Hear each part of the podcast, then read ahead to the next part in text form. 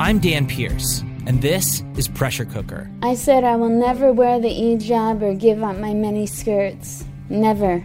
It's the outrageous story of two misfits living on the fringes and how they became the central players in a sprawling terror investigation. We just hung out and played video games and smoked weed and did what we do, you know.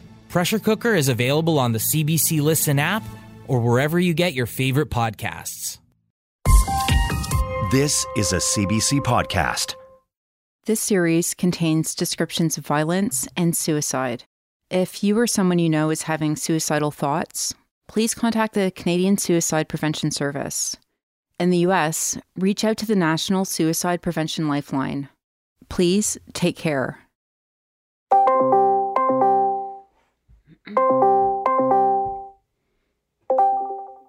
Can you hear me? I can hear you. That's good then. You're right. Ellen. Yes. Isn't it? Yeah, you got it. Yeah. I didn't forget. This is Frail. That's short for Frail, Pale, Stale Male. It's the handle he uses on incel forums. After Alek Minassian was arrested, it became clear that he'd spent years lurking on incel sites. He rarely posted, but he'd read through them whenever he was feeling low, absorbing incel ideology from the periphery. I wanted to get a better understanding of what draws young men into this world and why they keep coming back to it. I knew I needed to find someone inside the incel community, so I started reaching out to people I knew who had connections. And that's how Frail's name came up. He's been active on incel sites for the past few years, and my connection thought he might be open to an interview. So I reached out to him on Discord, and we exchanged messages for a few weeks.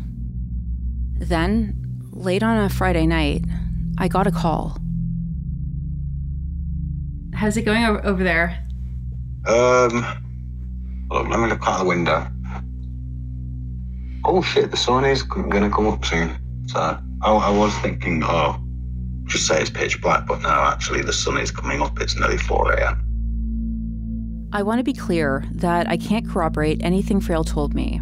I don't know his real name or even where he lives. But I was able to piece together a few things about him before we spoke for the first time. He'd recently turned 30. His relationship to the incel community was beginning to change. He's also been struggling with drug and alcohol addiction for a while, and severe depression. I mean, I fucking love alcohol, but I know it's a fucking bastard. Have you drank for a long time? Like, consistently, probably like maybe about 5 or 6 years. Unfortunately for me, my organs are physically dependent on alcohol at this point. If I don't drink, I die. I used to deal sometimes when I was younger. And some of the people that you'd meet who were buying fucking heroin, sometimes they'd be all fucking pissed out their face and they'd be like, oh, mate, come on, join me. Let's go to the fucking club and we'll all fucking take speed. And I was like, okay then. And then like 10 minutes later, they're like, oh, mate, honestly, sorry about this, but like no one else wants you to go. I'm like, typical. What? Why would that happen? That's they're ugly as shit. Like, have you ever like seen like a pile of vomit or like dog shit on the floor, and you could probably like visibly wince at that kind of stuff? Like, ugh, it's kind of gross. But like that's it. It's basically the same kind of thing. Like, I'm not aesthetically pleasing to look at. So, how does that make you feel? Just when people like shit. Yeah. I mean, to be honest, when I was younger, I didn't even fucking process it. Because I still had, like, this really optimistic mindset. I was like, oh, in my mind, it was like, oh, yeah, I know I'm not, like, the best fucking person, but that shouldn't stop me, should it? Like, everyone's always told me it's just about how you are, and if you're a good person, people will come to accept you. And, you know, I kind of believed that for, like, years. And I was like, oh, someday everything will be all right. Like, people will look past it. It won't be a problem. I think I probably believed that for a bit too long, and it didn't do me any good, to be honest. Kind of sucks. So is this why you joined the incel community? I'd say it was a catalyst.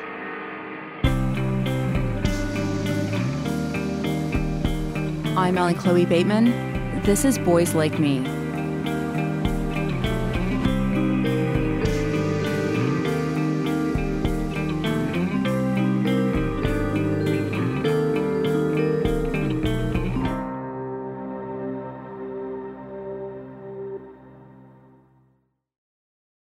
Hi, I'm Damon Fairless, host of Hunting Warhead from CBC Podcasts and the Norwegian newspaper VG. Hunting Warhead follows a global team of police and journalists as they attempt to dismantle a massive network of predators on the dark web. Winner of the grand prize for best investigative reporting at the New York festivals and recommended by The Guardian, Vulture, and The Globe and Mail, you can find Hunting Warhead on CBC Listen or wherever you get your podcasts. The aftermath of the Toronto van attack was the first time I'd heard the term incel. It was a new one for a lot of us.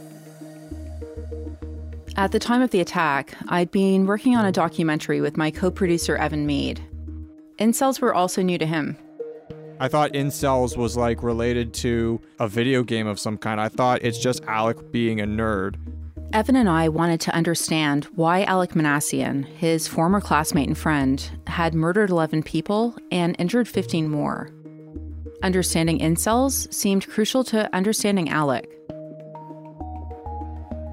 As best as anyone can tell, the term incel was coined by a Canadian woman known as Alana.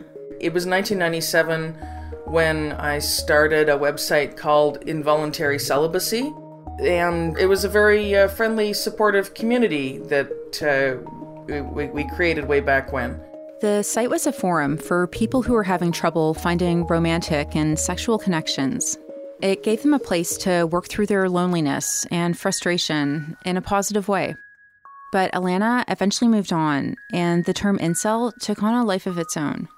And I was pretty shocked, because when I was organizing it, incel was a thing that could be women or men, or it could be anybody. And it was pretty shocking to see that it had become one gender and a hateful version of it. And I didn't really find out about all that until after the Elliot Rodger murder in 2014. Our top story tonight, a 22-year-old taking the lives of 6 others in a shooting rampage near UC Santa Barbara. 2 women standing outside a sorority and 1 man outside a deli were gunned down last night. 13 others injured and 3 others were stabbed to death at his apartment. The shooter, Elliot Rodger, a student at Santa Barbara City College. Isla Vista killer Elliot Rodger blames his day of retribution on the women who never paid attention to him. Had heard of the word incel around 2014 after Elliot did his thing. And I saw all this stuff on the news about what they were and all this kind of stuff. I was like, God, these people are fucking stupid. Like, worshipping a mass killer or just being completely stupid online. Like, you'll have the occasional person that thinks, oh yeah, Elliot Rodger's a god or something like that. No, he was a fucking idiot. Rodger was active on a number of sites popular with sexually frustrated young men. The kinds of sites where guys mixed workout tips with pseudoscientific theories about how women's brains are wired. Rodger thought women were genetically inferior to men and resented them for denying him sex. Before his attack, he sent a 137-page manifesto to media outlets. In it, he wrote about how he'd found an online community who supported his beliefs. A community that, quote, confirmed many of the theories I had about how wicked and degenerate women really are. Suddenly, involuntary celibacy became worldwide news. When did you first, sorry, you mentioned this and I forgot. When did you first go on to 4chan? 2014. That's Alek Minassian being interviewed by police a few hours after his arrest. Just before the van attack, Alek had published a post on Facebook that included the following line: "All hail the supreme gentleman, Elliot Rodger." Police wanted to know if there was a connection between the two attacks. Specifically when, in 2014? May 23, 2014. How were you able to remember that? Because I remember that was a very significant day. Okay, what was that? That was when Elliot Rodger decided to essentially commit an uprising, a beta uprising, if you will. Right. Minassian is lying to the police here. He learned about Rodger a few years after the attack, once he'd already started reading incel forums. Rodger's attack wasn't the thing that brought him to 4chan or Reddit. But the fact that Alek brought up Rodger in this first police interview points to something bigger. By the time of the Toronto van attack, Elliot Rodger had become revered in the more extreme corners of the incel community. Some guys started calling him a saint, and the expression going ER became a common piece of incel slang. Once the incel forums introduced Alek Minassian to Rodger, he became obsessed. He'd read Elliot Rodger's manifesto over and over again, and he told psychiatrists that he identified with Rodger's frustrations. They were both lonely. They were both virgins. They were both autistic. Alek Minassian did that fucking stupid van thing. And then the word came up in the news again. And it was constantly there. It's like, incel this, incel that. I was like, oh, okay. Like, I get the gist of it. Like, these are lonely people. Let's have a look. Let's just jump down the rabbit hole, so to speak. And I had a look and I was like, geez, actually, a lot of this kind of stuff is relatable. If that makes sense. It's like being completely fucking talked down and shat on and not really giving a fuck about you and talking shit about how you look and all this kind of shit. But I was like, to be honest, like, these people will probably get me. Like, I understand, like, a lifetime of bullshit. So that's how I found it, and that's why I joined. Honestly, like, it was just, like, a nice place to be at. I mean, like, some of the people there are actually pleasant to talk to. Like, they don't post on the actual message boards often, but if you actually got in a private message chat with them for a while and then like end up move on to Discord, it's brilliant. Like, you can actually, you've got some friends there. You can have some movie nights with them and just see how their day's going. Like, they've been at work or whatever. It's just nice, you know, it's like an emulation of what normal people should enjoy. I don't know a lot about you, and so I guess I'm missing some context. Do you have family or friends? I have family that exist, I don't talk to them. And pretty much my only friends nowadays are online, because all of my old ones ditched me as soon as they got partners, so. Like, was it difficult watching them build and fall in love? At the time, I think, I was deluded as shit back then. I was happy for them. I was like, oh, this is brilliant. I'll be next. This is going to be great. We can all go on, like, fucking dates together. It's going to be wonderful. Didn't happen. Yeah.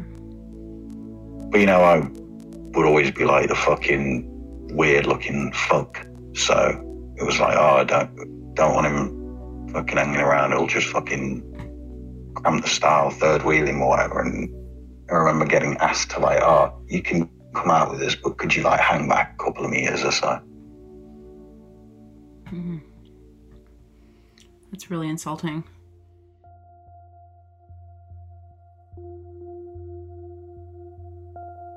I think it's helpful to think about it in sort of specific reasons that someone can be an incel. The first is, you know, this is an accident of birth, that you are sort of physically unattractive, that you sort of, you lost the lottery and you know, you're not going to be able to be seen as physically or sexually attractive to the opposite gender. That's Jen. She's an analyst for an organization called Moonshot that focuses on countering violent extremism online. Jen's not her real name. Jen's been following activity on incel sites for close to a decade, paying attention to how young men get drawn in. The second reason is that incels believe that women are sort of evolutionarily predetermined to seek out the most attractive, most alpha man that is out there, and that this is sort of an uncontrollable biological response within women, which means that therefore they're not going to be seeking out sex with these genetically inferior, physically unattractive men. And the third reason that incels see themselves as an incel is because of societal structures. 70 years ago, there were societal structures in place that meant that women, couldn't have a job, couldn't sort of make their own money, they didn't have sort of reproductive health rights, and therefore were essentially forced to trade sex through marriage with a man in order to sort of keep themselves and their children financially and sort of physically secure. So incels really see that sort of rise in what they believe is a rise in inceldom as a result of the emancipation of women.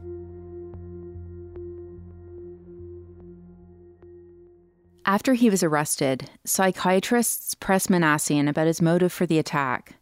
They wanted to know if there had been a specific target. He was hard to pin down, but at one point he said he wanted it to be, quote, the couple crowd, like people holding hands. That really struck a nerve with my partner, Evan Mead. I've been angry at couples before. I've been angry that, girls I've liked have gotten with other guys that aren't me. But I'm not Alek and I'm not an incel. So I remember a girl I had a big crush on for the last 2 years I was at Thornley. I heard through the rumor mill that she had hooked up with a dude in my art class. And I remember being so angry and so jealous that I wound up hating the guy myself. But it never occurred to me to physically harm him. Evan wants the things, to quote Frail, that normal people should enjoy. He wants to meet someone, get married, have kids. Evan's autism makes these dreams harder to realize. Do you feel like all of these things are possible for you? There's a deep fear in my core being that it's not. There really is. Being on the outside can be hard and lonely. The reality is that life can be that much harder and that much more lonely for people with autism. What we do see with the incel community is, I think, a higher number of ASD individuals that you would see in other extremist groups. Incel ideology focuses on sort of social interaction, the ability to access sex, the ability to access romantic relationships, and a lot of these things are behaviors that are difficult for people with autism spectrum disorder. Individuals with autism spectrum disorder are sort of present in these extremism types because they offer a very black and white view of the world, which again sort of is a seductive way of viewing the world for people who do have ASD. There's a complicated relationship between autism and inceldom that researchers are just starting to explore. What little we do know is that a lot of incels identify as autistic. And in a lot of these cases, they're diagnosing this themselves. It's not just ASD that incels self-diagnose with. They self-diagnose themselves with being an incel. They self-diagnose themselves with a range of other sort of mental health disorders, social anxiety, depression. As a community, they have a huge amount of distrust for mental health professionals and doctors and sort of the medical field more generally. Sort of part of their ideology is this belief that society is actively working against sharing information about the state of these incels. So it sort of feeds into that narrative that that medical professionals would also be actively working against them. This is one of the weird things. Everyone always says, oh, just go and see a therapist. I can't even tell you how many of my friends in this community are either seeing a therapist or have seen a therapist. Like, yes, it's tried, it's done. It obviously doesn't work. It's not going to solve the underlying issue, really, is it? They're still going to be lonely. Frail's not autistic. He feels isolated because of how he looks. Yeah, I've had about 3 therapists in my life, and they give good generic advice, but they can't fix an issue that's, like, society-born, if that makes sense. They would have to be able to cast a spell on society and dictate how other people feel and how the media talks about people and glorifies sex constantly. So you've got like this huge excess of males who exist, and they've really got nothing to look forward to. I think this is why this issue is going to get worse. They're not wanted, they're not needed, they're not required, they are drones. Their feelings mean fucking nothing to anyone. And, well, they've pretty much got two choices. They can either drop out or kill themselves.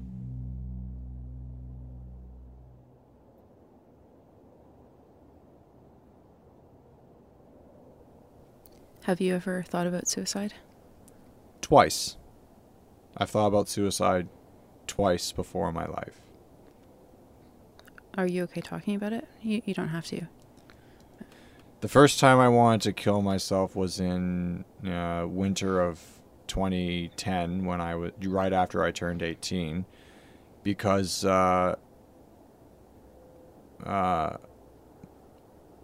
it's so stupid. It's not my crush's fault, but I was sad that my crush didn't want to go out with me. So I thought, okay, there's no point in living if I can't live without her. You know, I can look back on that and think, wow, that was a dumb thing to feel. The last time I did it, which was last summer during the pandemic. But Evan, you're in charge here. So. Sorry. Yeah, it's whatever you want to share. There was a friend that I was getting really close with who had teased the prospect of a casual, sexual relationship that wouldn't lead to anything serious. But, she was a gorgeous woman. She had amazing features and a wonderful personality. So I thought, that would be great because, admittedly, I haven't had sex in quite a few years. So I thought it would be great to get that experience. So then I asked her, if she still was interested. And then she just said, no, I'm not. And then the conversation kind of ended a little abruptly, and I felt awkward for even asking, because she put that kind of a sexual, casual relationship on the table months ago. But then it occurred to me that, yes, it is her body. It's her choice. She can withdraw consent anytime she wants. She doesn't owe me anything. But because I felt like I didn't have the magical power that guys have to seduce girls, that I had no purpose. And was therefore useless. I biked down to the shore of Lake Ontario, and I sat there for an hour thinking, I could just walk into the water and not come out. And just let the lake have me. And then when I realized how serious I was, I texted two of my friends. I texted my roommate, and I also texted this other friend of mine who had been suicidal before. And I knew they were the best people to talk to about this. Then once I sent those text messages, I knew that, just go back home, talk it out with them, and everything will be fine. And I felt somewhat better at the end of the night. So when you were in that dark place, what were you feeling? Did it feel out of control? How would you describe? It felt out of control. It felt like no matter how much I would try to accomplish things, they wouldn't work out for me. That's the easiest way I can sum it up. Were you feeling like you could never find a relationship? Yeah, I did feel like I felt like love wasn't going to work out for me. The sadness feels like it's never going to end. But it does end, right? Eventually it does, yes.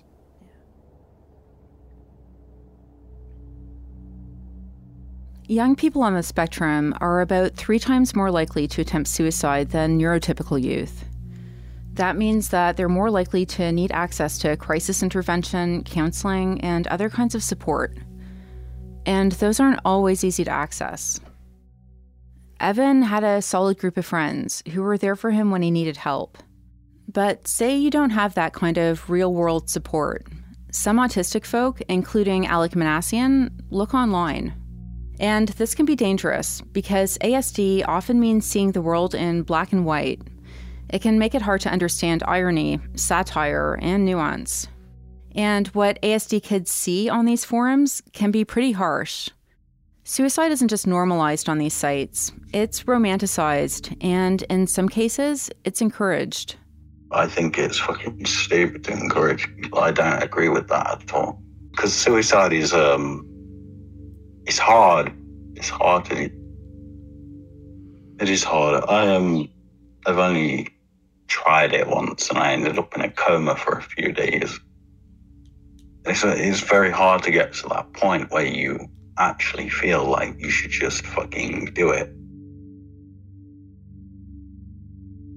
Do you see what Elliot Rodger did and what Alek Minassian did as killing themselves and wanting to take a whole bunch of people with them? Yeah, I know that they were thinking that, but I just don't see the merit in that. If you're going to die, you're going to die anyway, so who cares? At the end of the day, why bother? Just making it overcomplicated. You shouldn't do that. Other people have their lives to live.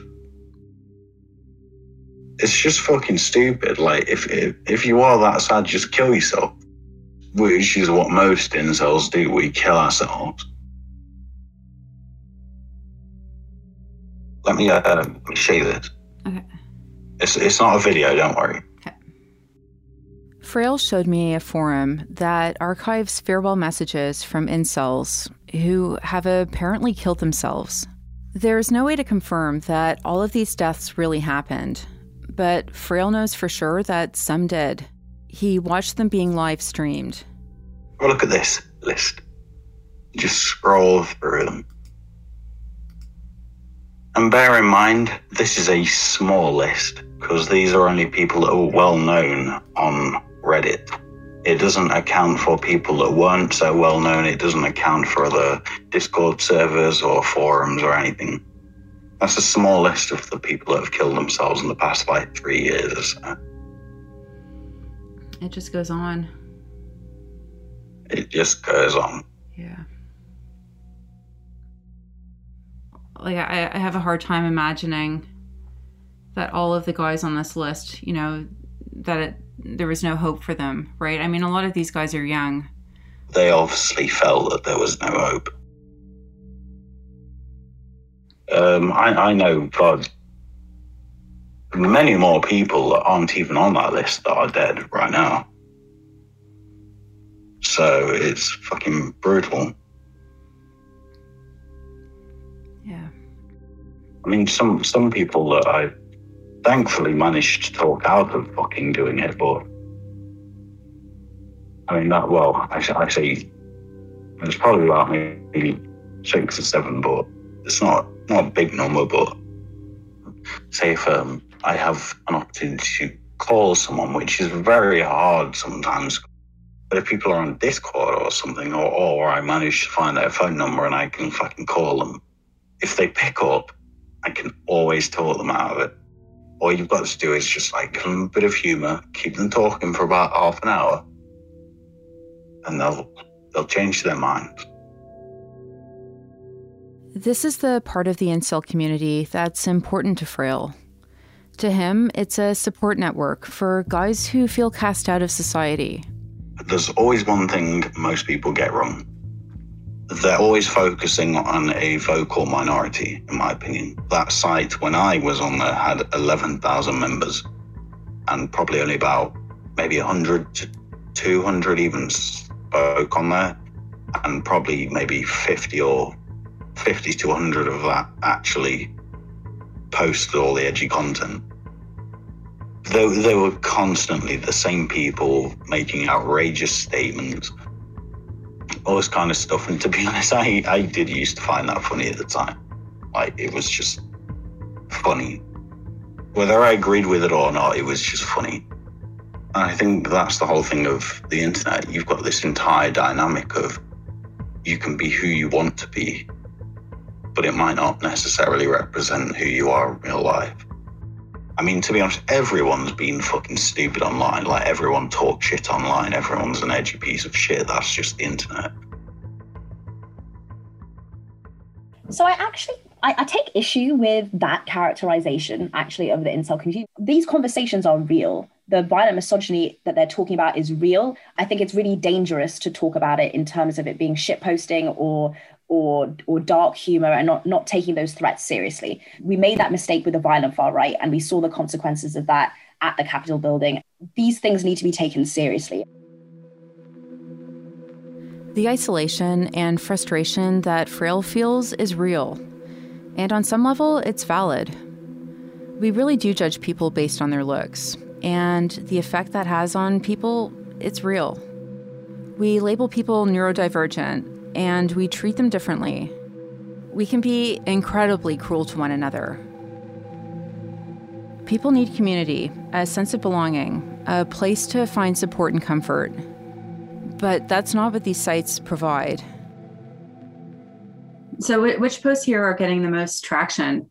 So here's a video of a video from YouTube of a woman, you know, treating an unattractive man badly. In this video, you're going to see me get rejected 15 times. You're going to see 15 different women reject me, turn me down, just say, ugh, get out of here. Get out of here. You're disgusting. You know, these sort of videos are very popular on this community. So essentially men approaching women in public, trying to ask her out on a date, and her rejecting them. And these videos really very much being seen as these women are terrible, awful people, that women deserve to be punished.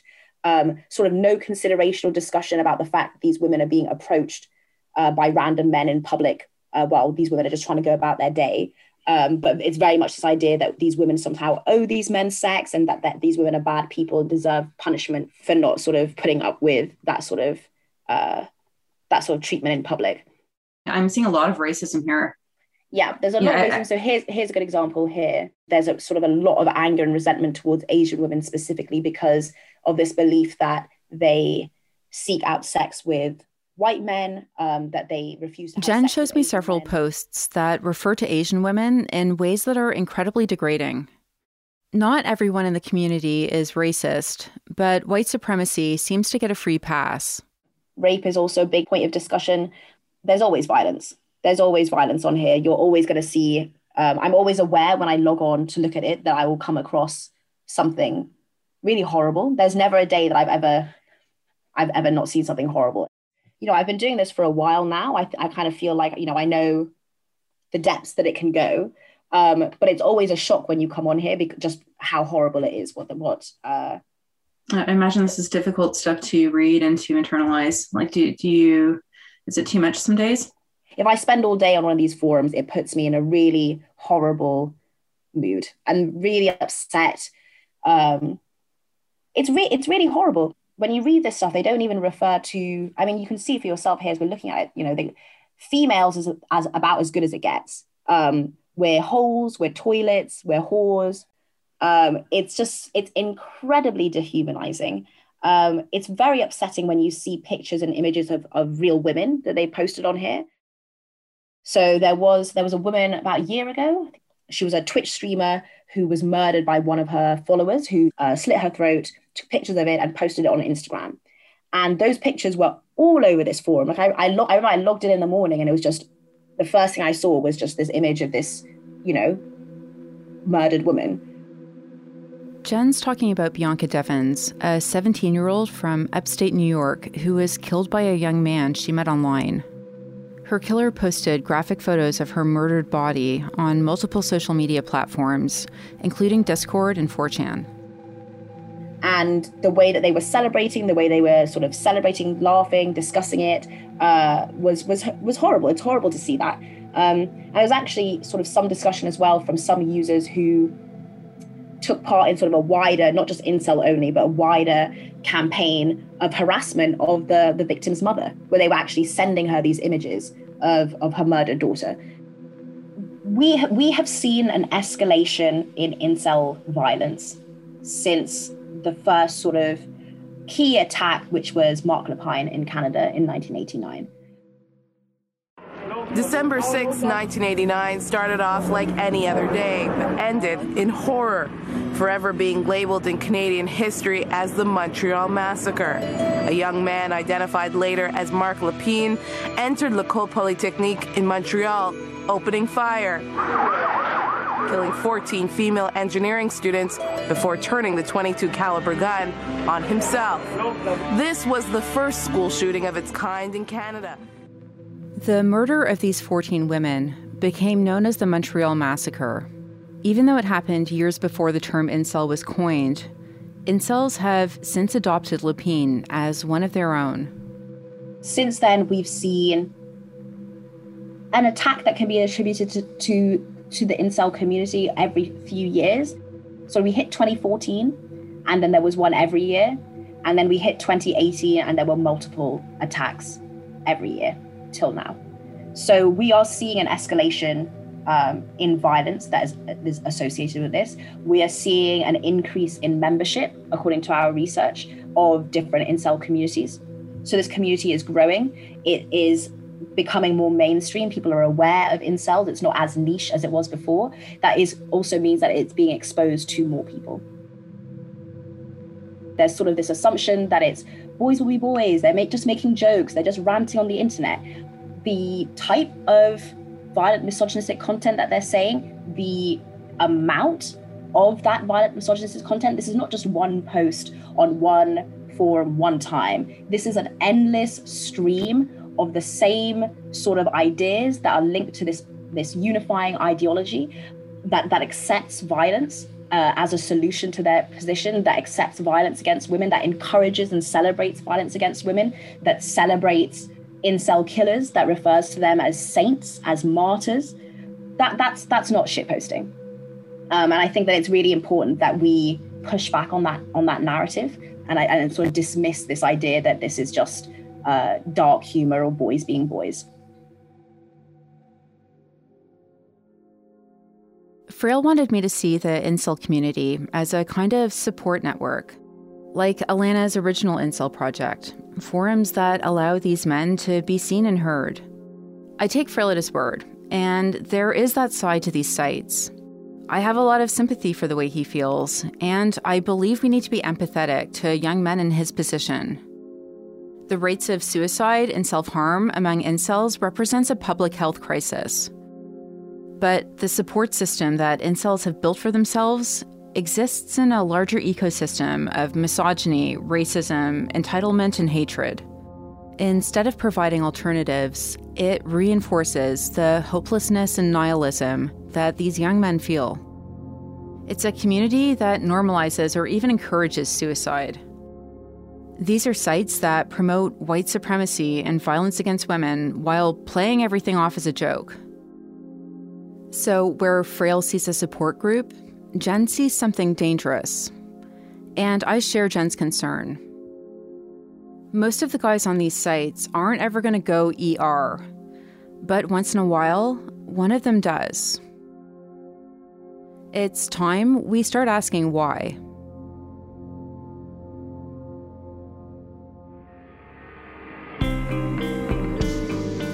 Next time on Boys Like Me.